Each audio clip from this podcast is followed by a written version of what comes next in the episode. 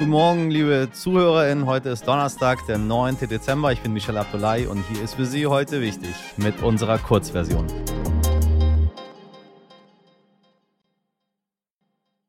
Zuerst für Sie das Wichtigste in aller Kürze. Olaf Scholz ist Kanzler. Gewählt, zugesagt, vereidigt. Glückwunsch, Olaf, und viel Erfolg. Und allseits gute Fahrt. Glückliches Händchen, Weidmanns High, gut Holz. Aufgrund der anhaltenden Menschenrechtsverletzungen in China haben nach den USA jetzt auch Großbritannien und Australien einen diplomatischen Boykott der Olympischen Winterspiele kommenden Februar angekündigt. Deutschland berät seine Reaktion noch, teilte Bundeskanzler Olaf Scholz mit. Ein Tag im Amt und schon auf Dienstreise. Annalena Baerbock fährt heute nach Paris und Brüssel, um sich mit dem französischen Außenminister Jean-Yves Le Drian, dem EU Außenbeauftragten Josep Borrell und mit NATO-Generalsekretär Jens Stoltenberg zu treffen. Gestern hat Joe Biden sich mit Wladimir Putin zu einem persönlichen Austausch per Videokonferenz getroffen. Heute veranstaltet er einen internationalen Gipfel für Demokratie. Hauptthemen werden die Bekämpfung der Korruption und die Einhaltung der Menschenrechte sein.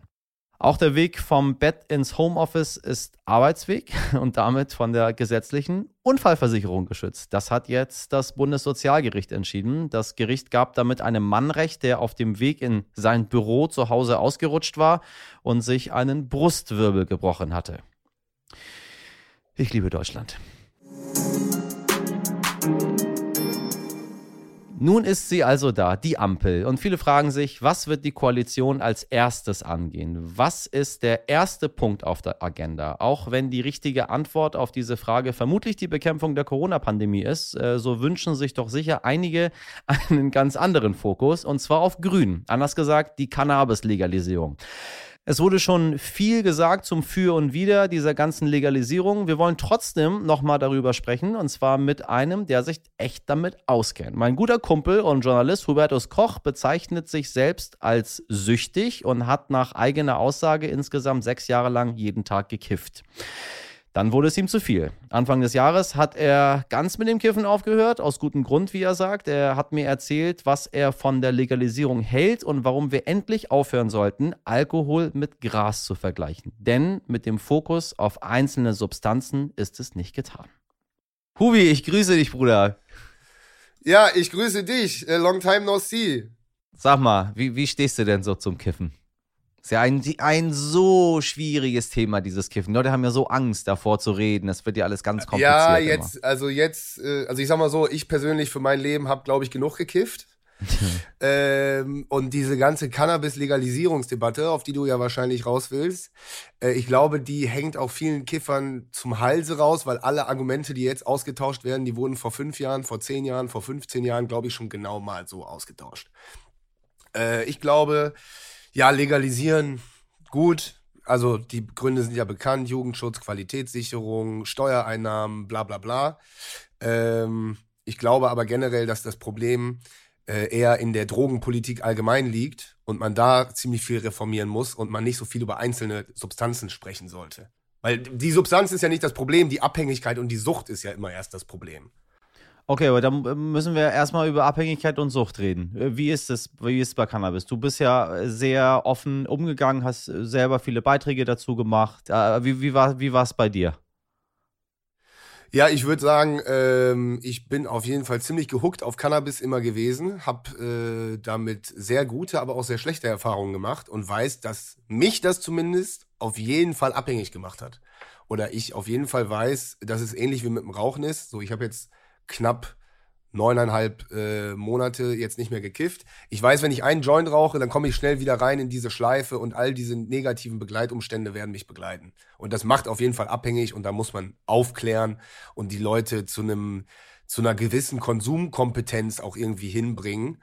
Weil jetzt habe ich das Gefühl, gibt es zwei Seiten. Ey, Kiffen ist das Geilste und wir rollen die Joints und wir puffen das Haze, düdelüdü, es ist alles so mhm. richtig krass. Und die anderen sagen, ach du Scheiße, du ziehst einmal am Joint und dann landest du in der Klapse. Ja, so, und genau, beides, und beides ist halt nicht richtig. Ja.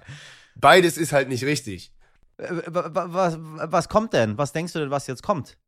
Ich glaube, die werden das ganz, ganz vorsichtig machen ähm, weil die, die Gegenstimmen halt auch so laut sind. Also es heißt, hieß ja, glaube ich, im Koalitionsvertrag kontrollierte Abgabe in äh, zertifizierten Apotheken, Shops. und, und genau. zertifizierten Shops. Ja. Das heißt, die Infrastruktur ist ja schon da, die ganzen CBD-Shops, die sind ja auch nicht blöd, die werden jetzt die ersten sein, die sagen, hier kannst du jetzt auch richtiges Gras kaufen, Ja. komm vorbei. Ja, ja. Also die Shops gibt's ja. Wenn es so ist, mit einem Werbeverbot würde ich sagen, so wie bei Tabakwerbung, so macht keine Plakate, macht keine TV-Werbung, macht da, macht da keine Werbung für.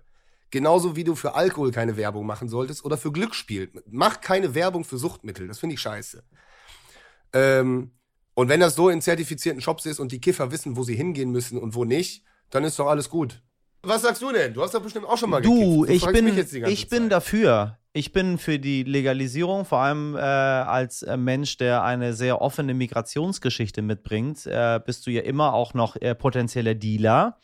Ähm, egal wo du wirst. Ich werde ja bei jeder Autofahrt angehalten. Mich hat noch niemand gefragt, ob ich Alkohol getrunken hätte. Äh, und ich äh, äh, ne, bin jetzt nicht ein Kind von Traurigkeit. Ich bin da immer, immer voll mit dabei. Aber es ist immer so, äh, haben Sie Drogen konsumiert? Ich so, nein. So, es ist mittags Mhm. um 14 Mhm. Uhr. Warum soll ich Drogen konsumieren? Ja, Ihre Augen und Sie wirken so müde. Machen Sie mal einen Test. Und ähm, äh, ja, ich wäre dankbar. Oder auf offener Straße. Ne? Hast du, wenn ich jetzt irgendwie mal in Mhm. Kapuze und Mütze eingepackt bin ähm, dann ist, wird auf dem Kiez gerne mal angehalten und mal geguckt. So. Und da habe ich keinen Ja. Bock mehr drauf. Also ich habe, für mich wäre es eine, eine andere Form von Entlastung.